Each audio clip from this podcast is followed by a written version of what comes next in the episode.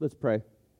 Uh, Heavenly Father, um, thank you for this day that we can worship you, that we can come together, that we can be here as your people, as your church, as your saints, as your sons and daughters, as undeserving as we are. You've brought us together for this purpose, that we might encourage each other, that we might build each other up, that we might uh, exhort each other, challenge one another, correct each other, rebuke one another, love one another, serve one another, and pray together. Father, we pray uh, for those in, in Jackson, Mississippi, uh, who are wrestling with a, a severe water, uh, a lack of water, lack of safe water, lack of healthy water. Uh, Father, we pray uh, for our brothers and sisters there, our, our fellow churches, that, that you would help them to come around one another during this difficult season um, to, to lift one another up, to support one another as the church. And we pray, Father, that through this, that they would also be a blessing to their community, a source of strength, a source of hope, a source of confidence that you are the one who holds the future. We pray that even this might be used for your glory to make known your Son, Jesus Christ. We pray, Father, though, that the political leaders there at the local level, at the state level, maybe especially at the national level as necessary, will be responsive to, to bring an end and, and relief to, to a crisis that doesn't seem like it needed to be a crisis. Father, we pray as well for our brothers and sisters across the globe who are facing persecution, who are imprisoned right at this moment, not knowing when and if they might be released, when and if they might see loved ones, when and if they might be rejoined with your church. Encourage them, Father. Strengthen them bring to mind your scriptures for them scriptures they've read, scriptures they've memorized, scriptures they've heard, that they might find life in your word, hope and peace and comfort. Give them favor with their guards and their uh, those who run the prisons, that they may have an opportunity to speak the gospel even from their chains. Pray, Father, for their families who are desperately worried for them, that they would place their confidence in you, knowing that this is not an end, no matter how it gets resolved. Father, we pray uh, for so many in our congregation who have uh, recently been moving or are on the verge of moving, that you would help them to be settled in new homes, in new neighborhoods, in new communities. That they would be peacemakers among their neighbors, that they would be a source of stability in their neighborhoods, that they would be a light and beacon of truth, and that you would revitalize communities and neighborhoods by the presence of your gospel on their lips. We pray, Father, that we'd be faithful to hear your word this morning. It's in Jesus' name we pray. Amen. We're in the last message uh, in a series of sermons from Second Timothy. Uh, so if you want to turn there, Second Timothy chapter 4. Click, swipe, tap. You do what you need to do to get there. Um, I meant to tell the Connections team this, and I, I completely forgot. Um, but we have new sermon cards here. They're pink, they're bright, you can't miss them. They're at the opening table. So, on your way out this morning, grab one of these. These will tell you uh, all of the sermons and the passages for them coming up uh, through January 8th. And again, we just encourage you guys to, to read the scriptures uh, during the week uh, ahead of coming together so that the God's word is on your heart and your mind, and, and that you're maybe a little more spiritually prepared to, to hear whatever we talk about and to be able to check that what, what someone might say from this pulpit follows God's word. That is our ultimate standard is God's word. So those are there for your encouragement. You're going to see we're going to be jumping into or back into, if you've been here for a little bit, um, the book of First Samuel. And we're going to wrap up the book of First Samuel that we started a couple years ago. But right now, 2 Timothy chapter 4, and we're going to be in verses 6 through 7, 6 through 8.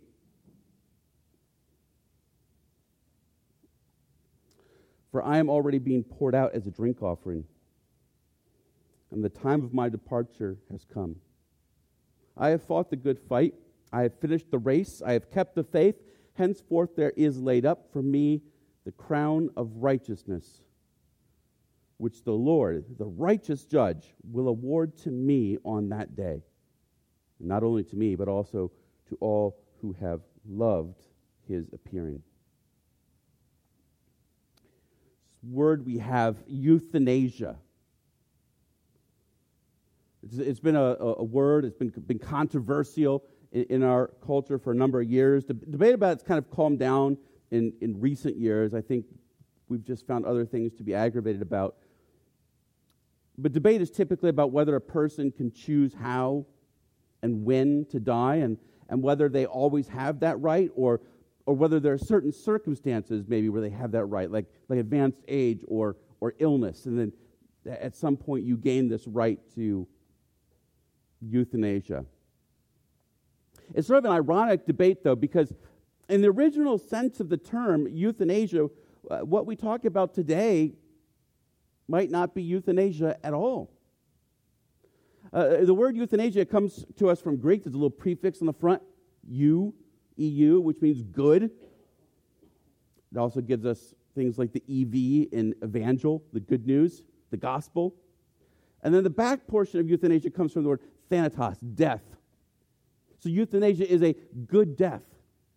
And you know, this was a, a debate of considerable philosophical importance in the ancient world. And I, I suppose philosophy and religion kind of always come back to questions about death and, and, things that are beyond this world, don't they?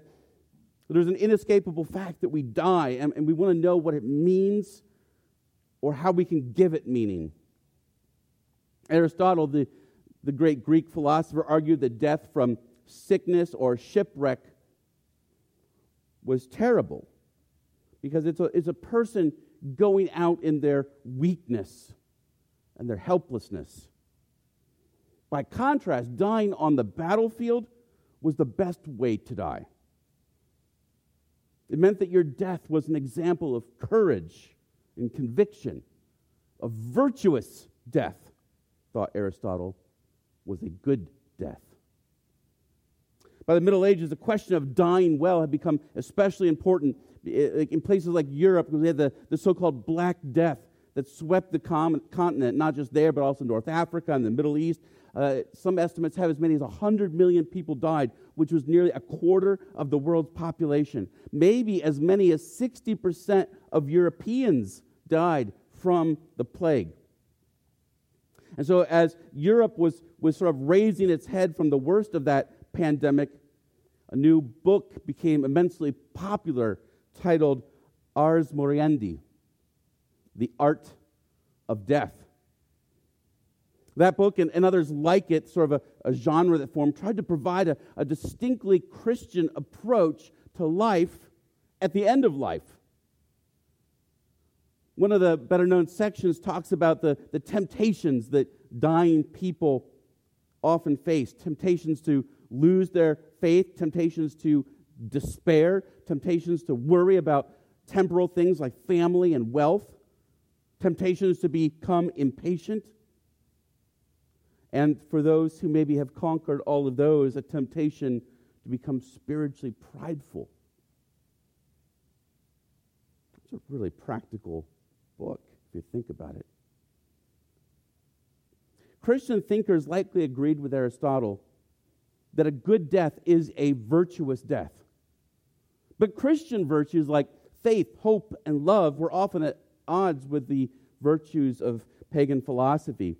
The earliest Christians, they, they did prize courage and conviction like Aristotle, but, but they didn't mean to prize death on the battlefield. Those, those were the world's battles. They were justified or not, they were struggles for flesh and blood to gain or defend the fading treasures of this life. For Christians, a good death, a, a great death, would be nearly exactly the opposite a death that forsook everything this world had to offer in order to gain everything that Jesus offered in his heavenly kingdom.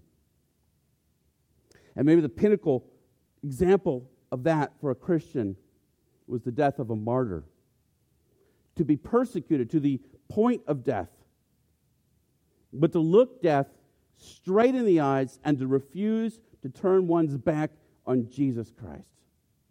That was a great death. We don't speak about death often enough. I, I think that leads to the fact that we're often unprepared for it. We have not been discipled to die, but we must disciple to die. In this passage, Paul himself is facing death, even the, even the death of a martyr. And he wants to impress upon Timothy the inevitability of death, his preparation for death, and his hope in death. And in this way, he is discipling Timothy to die, preparing Timothy also to die well. So we're going to look at the, uh, the inevitability of death, the preparation for death, and the hope in death. Now, Paul's, Paul's words in verse 6 are, are really stark, especially in the context. That, that first word, for, ties Paul's words backward to what he just had said at the beginning of this chapter. Uh, and it's filled with commands, exhortations, pleas from Paul to Timothy that have a, a sense of urgency. I'm going to read it. We're not going to camp there, but I want you to hear it. Paul begins this chapter I charge you in the presence of God and of Christ Jesus who is the, to judge the living and the dead, and by his appearing and his kingdom, preach the word. Be ready in season and out of season. Reprove, rebuke, and exhort with complete patience and teaching. For the time is coming when people will not endure sound teaching, but have itch, having itching ears that will accumulate for themselves teachers to suit their own passions, and will turn away from listening to the truth and wander off into myths. As for you, always be sober minded endure suffering, do the work of an evangelist, fulfill your ministry. Preach, be ready, reprove, rebuke, exhort, be sober minded, endure, do the work, fulfill. That's nine commands focused on per- persevering in Christian ministry and remaining faithful to the end. Nine commands. Why? For, Paul says, for I am already being poured out as a drink offering, and the time of my departure has come. So, so here's Paul. He's writing from a Roman prison, and, and he's not speaking about his departure to go to back to Jerusalem. He's not talking about a missionary trip to Spain. He's talking about his own death, and not just any death he sees his death in some way as sacrificial. Describes it being poured out like a drink offering. a drink offering was a pretty common feature of ancient sacrifices. A liquid could be poured out as a ritual offering to a deity. Sometimes in the pagan religions, that could be the blood or the blood of uh, even human blood at times. Not so much, though, under Jewish tradition. Under the Old Testament law, drink offering, usually wine, was a required part of many sacrifices. But when it was offered, it wasn't, it wasn't the focus. So the focus was always on the animal, whether a sheep or a goat or a bull or a cow. That would have been the most expensive, most complicated part of any sacrifice. But when it was required, when a drink offering was required, the sacrifice was not complete without the drink offering poured out on the ground before the altar of God. So it's peculiar that Paul would describe his life being like that of a drink offering poured out. We, we might imagine that if Paul saw himself as being willing to give up his life for the sake of the gospel, he might rightly describe it as the sacrifice. After all, in like places like Romans 12, Paul famously urged the Roman Christians to present your bodies as a living sacrifice, holy and acceptable to God, which is your spiritual worship. So, why is Paul's life a drink offering? I think it's because Paul saw his life as sacrificial but the focus wasn't on him. He uses a, a similar expression in, the, in his letter to the Philippian Christians. He says, Even if I am to be poured out as a drink offering upon the sacrificial offering of your faith, I am glad and rejoice with you all. So, from Paul's perspective, the faith of the Christians in Philippi was an offering from him to God. He worked hard in the ministry, and that ministry bore fruit in terms of converts to faith in Jesus. And, and Paul offered it back to God. This is my sacrifice. My, my life's existence is to give you glory by seeing others come to faith in Jesus. That is my sacrifice. And as far as Paul was concerned, then his life was just a drink offering, the, the finishing touch, without which the sacrifice would not be complete. But the highlight, the expensive, the costly part, the valuable part, was the faith of these Christians. Paul seems to have that same sort of passion in this letter as well. So in, in chapter 2 of 2 Timothy, he can write, Remember Jesus Christ, risen from the dead, the offspring of David as preached in my gospel, for which I am suffering, bound with chains as a criminal.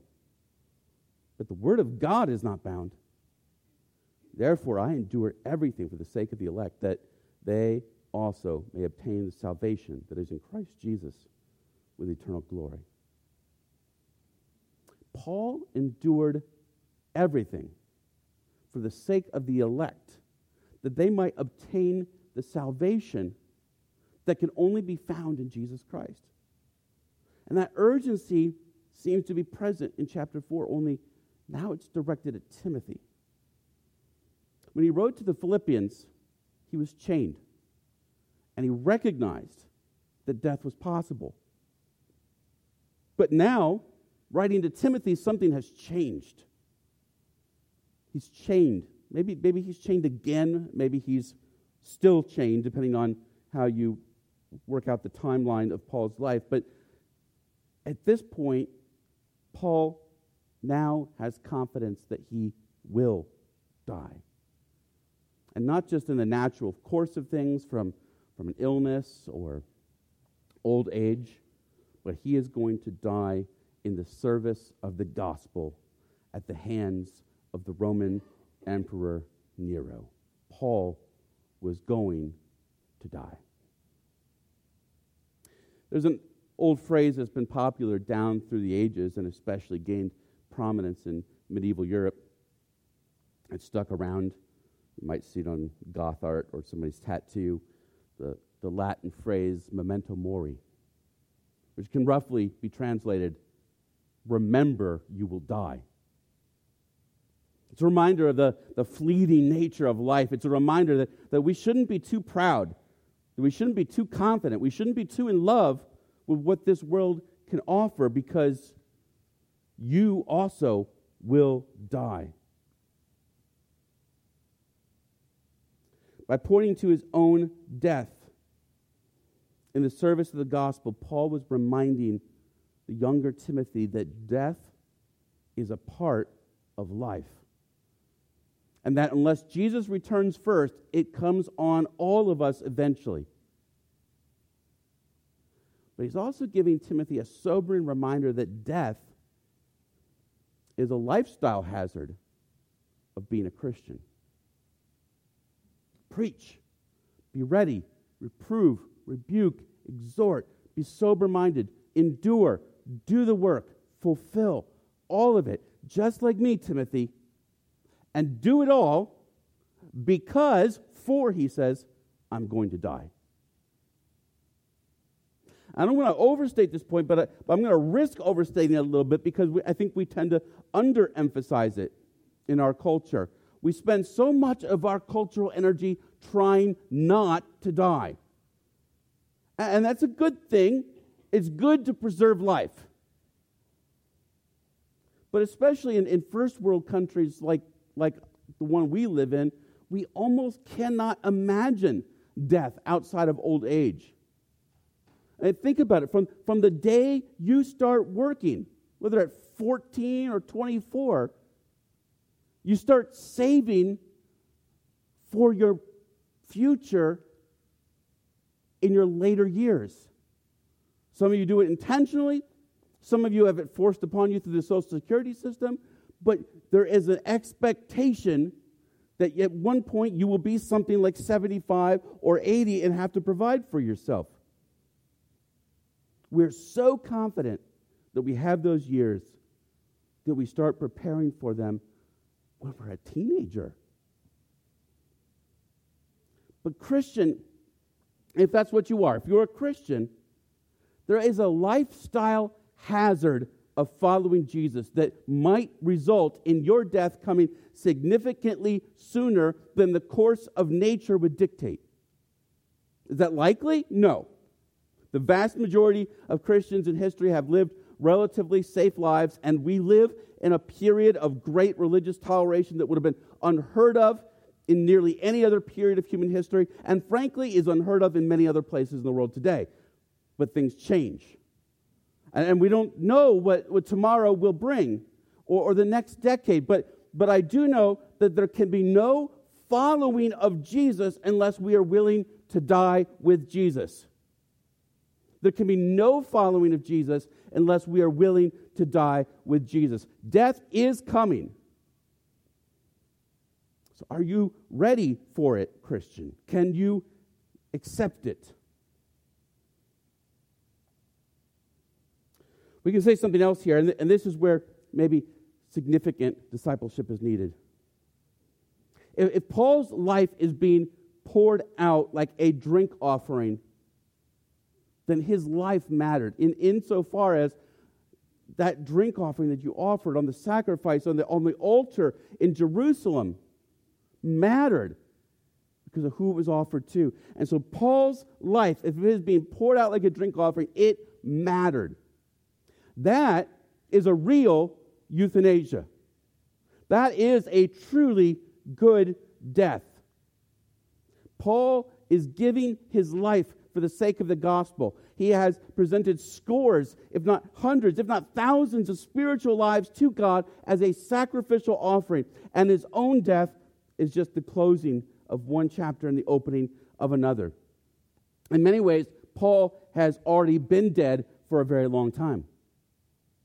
Think, think about how he writes of his own existence. To the churches in Galatia, he writes, I have been crucified with Christ. It is no longer I who live, but Christ who lives in me. And the life I now live in the flesh, I live by faith in the Son of God, who loved me and gave himself for me. How do you kill? How do you kill a man who is already dead?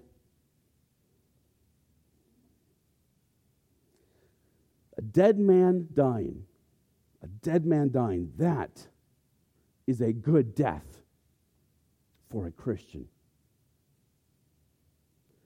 Paul wanted to disciple Timothy to make his life count. And the way to make his life count was to live as if he were already dead, to be crucified with Christ, and to live as if one's life work is an offering to the King of Kings. There's, no, there's no doubt that everything in this chapter was old to Timothy. I'm sure he's heard Paul talk about these things. He may have been around when Paul wrote some of these other letters. He's certainly heard Paul's preaching, but he too needed to be reminded, refreshed. We all do. We need encouragement. We need to be challenged. We need to remember that we too all will die. And so we need to make it count. Christians, we have a responsibility to disciple one another in such a way that they are ready to die and they are ready to die for the sake of Jesus. Because in truth, if they're not ready to die for the sake of Jesus, they're not ready to die at all. Death cannot be a taboo subject for us as Christians because Jesus has already died. His blood was already spilled on the cross, he was already put in the tomb. Death cannot be taboo for us. He calls us to take up our crosses, to be crucified with him. Death cannot be taboo for us. If Jesus has already died and we have died with him, then we must remember our deaths. Memento mori. Think on it, talk on it, encourage each other to make this cross carrying life count.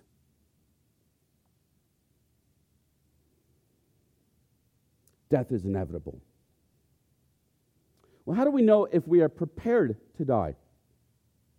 Well, we have the same preparation as Paul. Paul, Paul writes about his preparation for death in verse 7. He says, I have fought the good fight. I have finished the race. I have kept the faith. It's interesting that in the closing to Paul's first letter to Timothy, so chapter 6 of 1 Timothy, Paul writes to Timothy, Fight the good fight of faith. It's a command. Fight the good fight of faith. Take hold of the eternal life to which you were called and about which you made the good confession in the presence of many witnesses. So in 1 Timothy chapter 6, Paul urges Timothy to fight the good fight. And in 2 Timothy chapter 4, Paul reflects on his own life and says, he has fought the good fight. The word that, that Paul uses for fight here, it's well, it's a noun and a verb. Uh, it's where we get the word agony, agonize. And, and it meant something similar back then to struggle, to exert oneself, to do battle, to expend energy. And so when Paul says he fought the good fight, he doesn't mean he got into the ring with an in his prime Mike Tyson and took an uppercut to the chin in 15 seconds of the first round and crumpled to the mat. No, he, he's saying he took a beating. But more than that, he consistently took the beating. He regularly exerted himself until his life was taken from him. For Paul, agony was, was the way an athlete trained, it was persistently with a goal in mind. It was how he could describe his prayer life. He struggled or he wrestled in prayer. Prayer was not peaceful meditation for Paul, but spiritual warfare. Agonizing is, is how Paul could describe the entire work of his ministry, but it was an agony empowered by God's strength in him. And, and this agonizing is how Jesus described the Christian life. So in Luke 13, we read this Someone said to him, Lord, will those who are saved be few? And he said to them, strive, agonize, strive to enter through the narrow door. For many, I tell you, will seek to enter and will not be able. When once the master of the house has risen and shut the door, and you begin to stand outside and knock at the door, saying, Lord, open up to us, then he will answer you, I do not know you or where you came from. Christian, I, I don't know if maybe you were led to believe that the Christian life is easy, but if you were, let me tell you, it's not. We live in a world that, that takes our message to be foolish, to be silly, to be antiquated, even barbaric. We face an adversary, the devil, who, as Peter tells us, prowls around like a roaring lion seeking someone to devour. And if that were not enough, he, Peter can also tell us the passions of our own flesh wage war against our souls. His life is not easy. But we also serve a great king. And though his standards are uncompromising, he is full of grace and forgiveness and peace. His yoke is easy, his burden is light. He leads us beside still waters, he makes us to lie down in green pastures. He is a good and gentle king. So make up your mind now that you will fight the good fight. Commit that you will agonize gladly through the pains of this life to find in the end that you can unclench your fists. And because it's a battle we're in, it's a difficult thing, it's a difficult battle. And, and, so we must do what the author of Hebrews taught us to do exhort one another every day, as long as it is called today, that none of you may be hardened by the deceitfulness of sin. Paul says he's finished the race. And although that, that could be understood uh, purely metaphorically, given what else Paul says in this passage, it's hard not to hear an, an athletic metaphor. Uh, the types of competitions at events like the ancient Olympic Games were collectively called naked competitions. The, the athletes generally competed naked back then. And that word competition, it's the same word as fight, the good fight. It's the struggle, it's the agony, it's the, the naked struggles. The races at the ancient Olympic Games and, and its similar games throughout the uh, Greco Roman world were considered to be the most prized events. They were generally sprints of, of relatively short distances. You, you might hear somebody say, you know, the Christian life, when Paul talks about a race, the Christian life is not a sprint, it's a marathon. No, Paul only knew about sprints. I, I understand what, the, what, what people are trying to say when they say the Christian life is more like a marathon than a sprint, but the only races that Paul had in mind were sprints. The most famous of those was the Stadion. Uh, it was a roughly a 200 meter dash. The first recorded Olympics consisted only of that event, only of that race. And the winner was a man named Koroibos. He became a legend. His grave was marked and known at least until the second century. Nearly a thousand years after his death, people still knew where he was buried and celebrated this man. Now, I didn't know that, and you probably didn't know that before this sermon, but it's a testimony to the importance of these events in the ancient world. That anyone at all knows the name of a winner of an essentially meaningless race nearly 3,000 years after it took place. Flags fly forever. But even in the ancient world, an athlete didn't just show up on game day and, and run a successful course. Training, preparation, intense focus were required to get to the games, let alone get to the finish line. And yet, Paul kept the faith. He says, I have kept the faith. It would be easy to excuse Paul for not keeping the faith. I mean, after all, he only come to recognize Jesus as the long awaited Jewish Messiah and as Lord, as God over all, at a, at a fairly robust age. And, and, his life before that had been full of religious pride, intellectual rigor, and, and persecution of Christians. And for his change of heart, Paul received beatings, imprisonments, threats, he was kicked out of synagogues. He was rejected by his own countrymen. His life became increasingly difficult, so that at many points, if at many, many points, if he had just simply renounced Jesus Christ, if he had simply just said, I, I will stop preaching about Jesus, I will stop preaching that Jesus died to pay for the sins of the world. I will stop preaching that he rose from the dead to give life to all who receive him. If he had just promised that, to stay quiet, his life could have been so much less burdensome, so much more tolerable physically and mentally and emotionally. But Paul could not deny what he had come to believe that Jesus was the only hope of salvation, the eternal king who was coming to judge the living and the dead. Paul kept the faith. Did Paul do that on his own? Well, let's listen to his own words. Earlier in the letter of 2 Timothy, he says, May the Lord grant mercy to the household of Onesiphorus, for he often refreshed me and was not ashamed of my chains.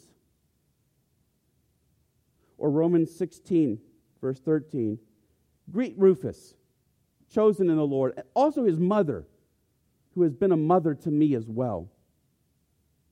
He wrote to the Philippians his, his gratitude for their concern for him and sharing in his troubles, as he put it. To the Christians in Colossae, he expressed his gratitude for Aristarchus, Mark, and Justus, who had been a comfort to him. And we can't forget how Paul gushed about Philemon's slave, a man named Onesimus, and pled for Onesimus' freedom because of how much joy and comfort and blessing Onesimus was to Paul in his struggles. Paul was not a lone ranger. I think we sometimes get the idea that he was from reading the book of Acts, but we, are romanticizing it. He's not a lone ranger. He fought the good fight, he finished the race, he kept the faith because he was strengthened and supported by his fellow Christians. I'm sure it would have been easy for a lot of Paul's fellow Christians to think to themselves, what, what do I have to offer Paul? He's so passionate about Jesus. He's, I mean, he's way more strong spiritually than I am. He knows God so well. What do I have to offer him? But just the opposite was true. Paul knew his weakness and how desperately he needed other Christians. I hear a similar sentiment sometimes around Gateway. Um, so many of you are younger and you don't feel like you have anything to offer someone who's a little older, who's been walking with Jesus maybe a little bit longer, who might know a little bit more, someone you look at as, oh, they're really spiritually strong. But look at Paul. He needed these fellow Christians. And Paul's ministry would not have been complete had not this gang of Jesus followers surrounded him and lifted him up in their prayers, with their comfort, their support, their words of encouragement, their visits, their, ta- their talks, their chats, their smiles and laughs. Christian, we need each other. No matter how strong or weak we think we are, we need each other. We, we minister to each other. We disciple each other. And whether in, in great or small ways, our mutual comfort and support is one of God's greatest gifts to help us to reach the end.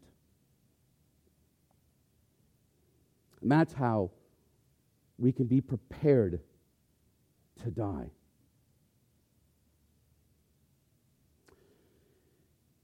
Paul concludes with a hope that he has in the face of death. He says, Henceforth there is laid up for me the crown of righteousness, which the Lord, the righteous judge, will award to me on that day. And not only to me, but also to all who have loved his appearing. We, read something like the crown of righteousness, and, and we might be tempted to think of the glorious crowns worn by, by the kings and queens of earth, but, but actually, Paul has in mind a very different crown. This is the woven wreath that was awarded to winning athletes, whether it was the uh, uh, olive leaves of some games or the laurels of other games. In the ancient world, there was just one winner, and that winner would receive the crown.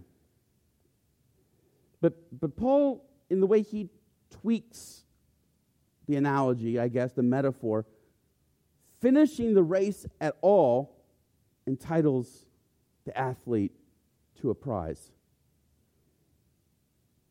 Because it wasn't a crown of, of gold, it wasn't even a crown of olive leaves or laurels. It's a crown of righteousness.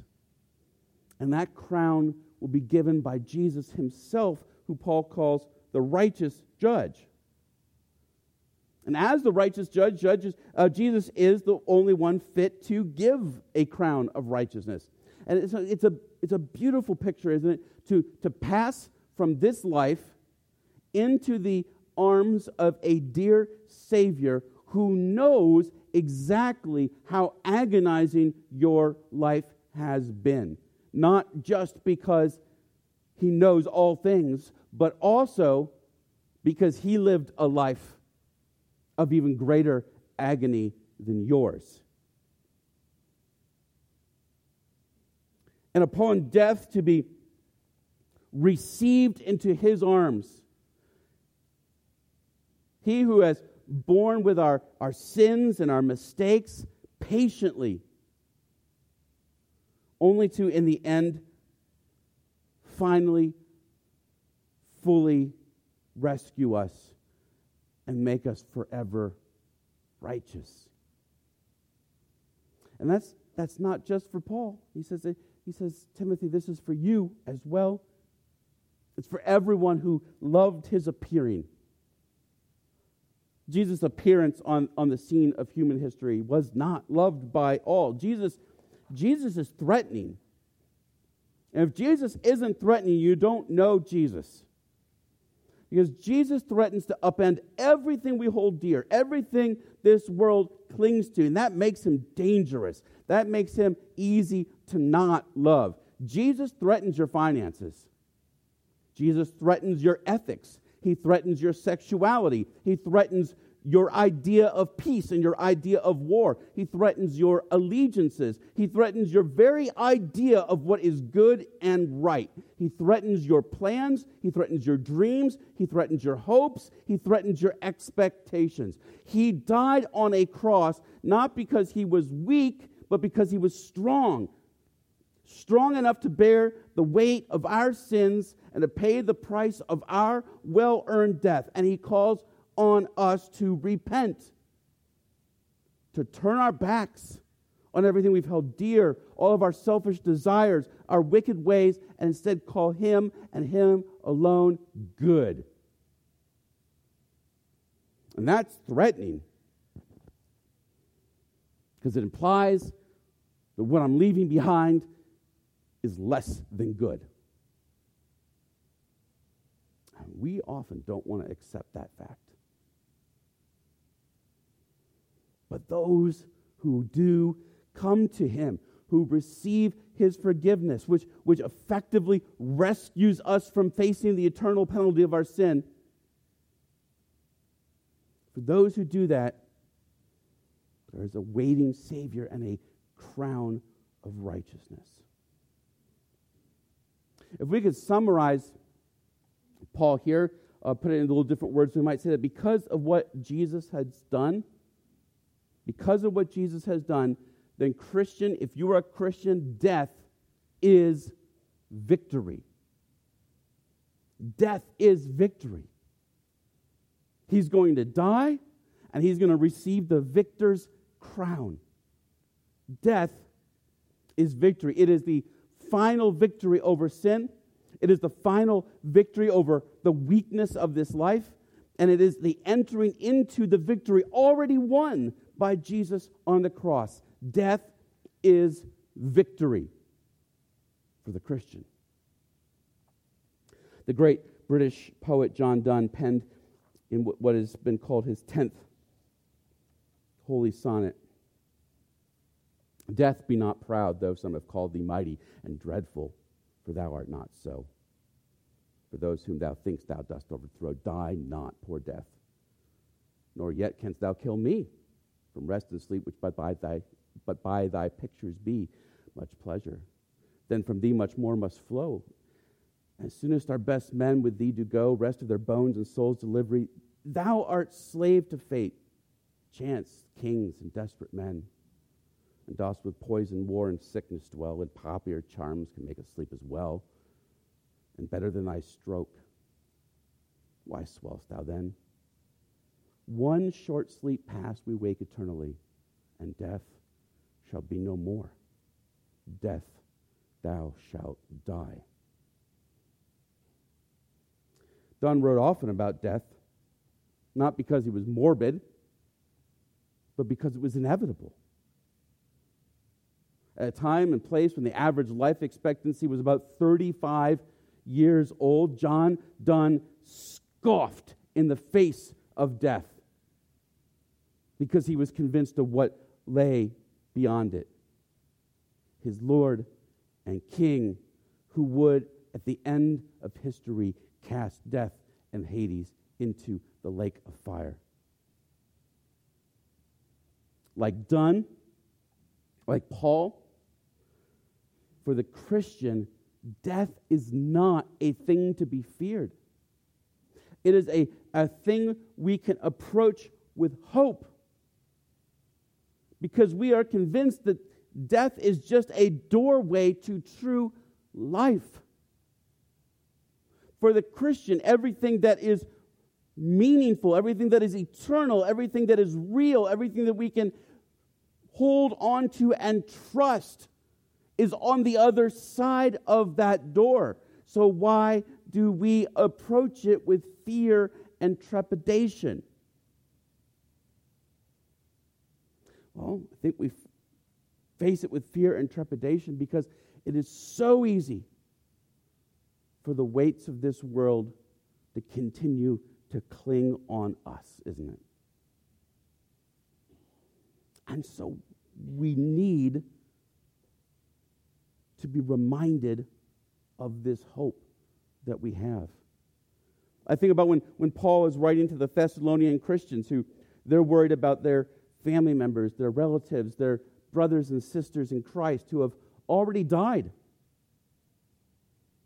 And Jesus hasn't returned yet. And what will happen to them? And Paul reminds them we do not mourn like those who have no hope.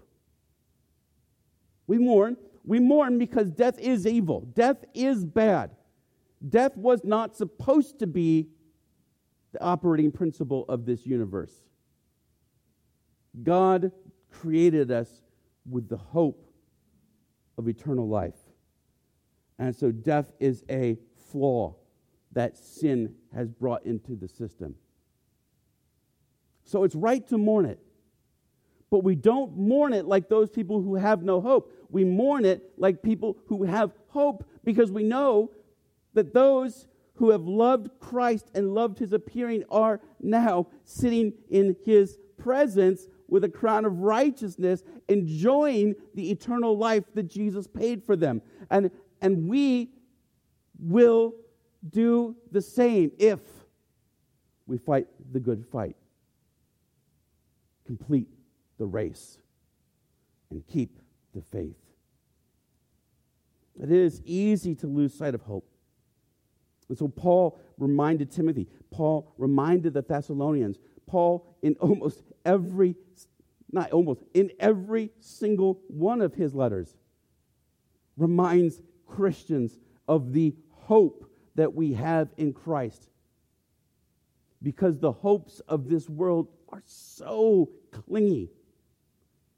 They stick to us like, like nettles or like Velcro, and, and we need to be constantly peeling them off ourselves to keep our focus on a hope that is before us. And we need to disciple for that to happen. Just as Paul reminded Christian after Christian after Christian, we need to remind each other where our hope lies. Because in our difficult seasons, we are tempted to put our minds and hearts on things of this world.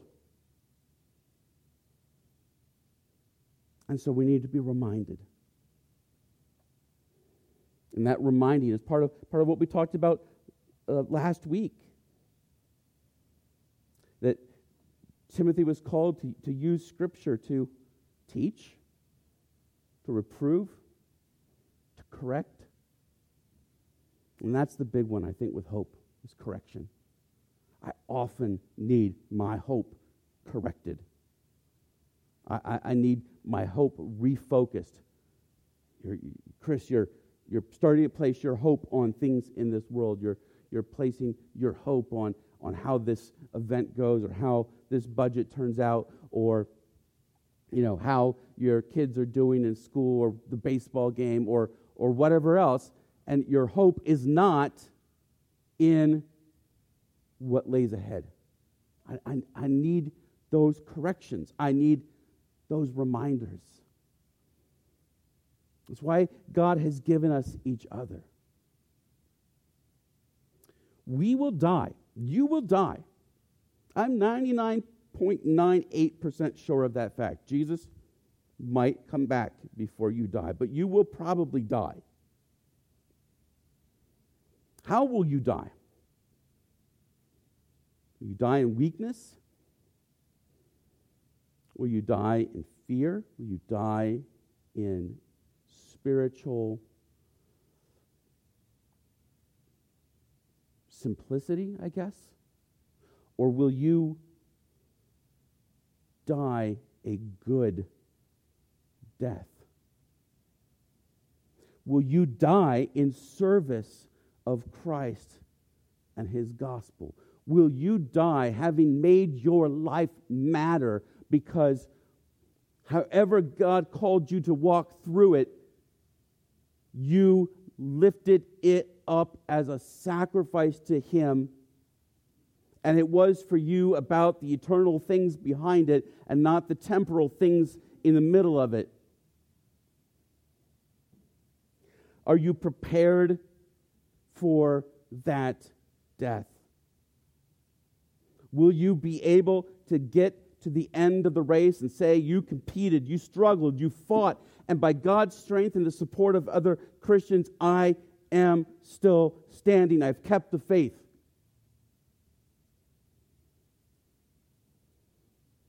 We see daily, weekly stories of Christians who say they couldn't keep the faith, that they walked away. Oftentimes they say they walked away when something hard happened. If you walk away when something hard happened, you weren't following at all to begin with. Because Jesus says, Come and die. So the Christian life was never supposed to be easy. So if you can only follow Jesus when it's easy, then you can't follow him at all. Are you prepared to die? And is your hope set on the other side of death? Do you have the confidence that you can look death straight in the eye and say, Don't be proud, death? I know some people fear you. I know some people say you're dreadful but you can't kill me.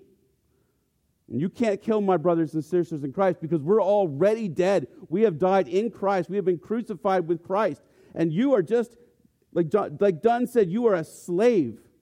Death, you are a slave. You, you do the bidding of illness. Illness is your master. The executioner is your master.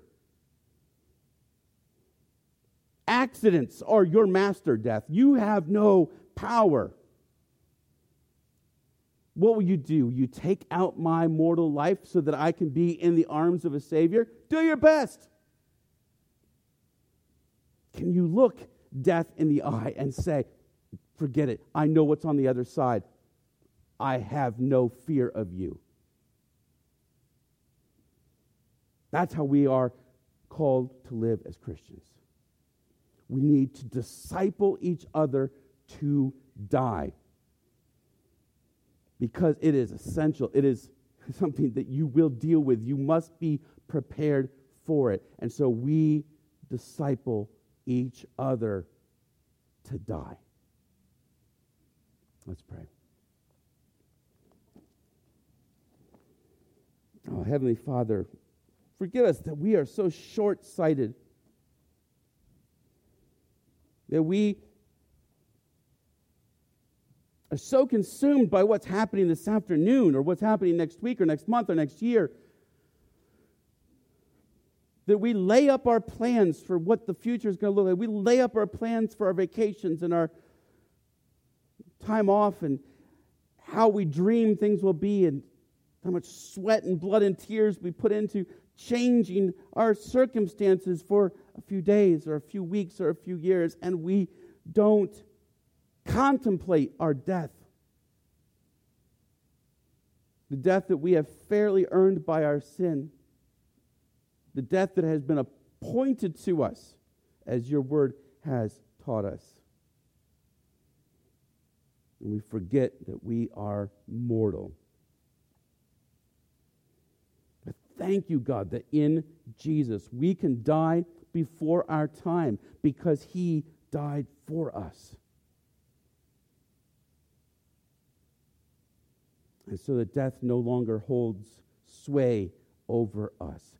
Father, prepare us to die. May we be a gateway, of people that disciples one another with a view to being ready to die. May we disciple each other to live lives of value, lives that offer up a sacrifice to you, so that in the end, our death is just a drink offering poured on top of the sacrifice. Prepare us to die, Father, by encouraging one another, shaping one another, and pushing one another, that we might not be hardened by the deceitfulness of sin, but that we might endure to the end. Help us to disciple one another to keep our hope fixated not on what is in front of us, but what is coming on the other side of this mortal life. We pray this in Jesus' name. Amen. I invite you, if you would, to sing praises to the Jesus who dies for us.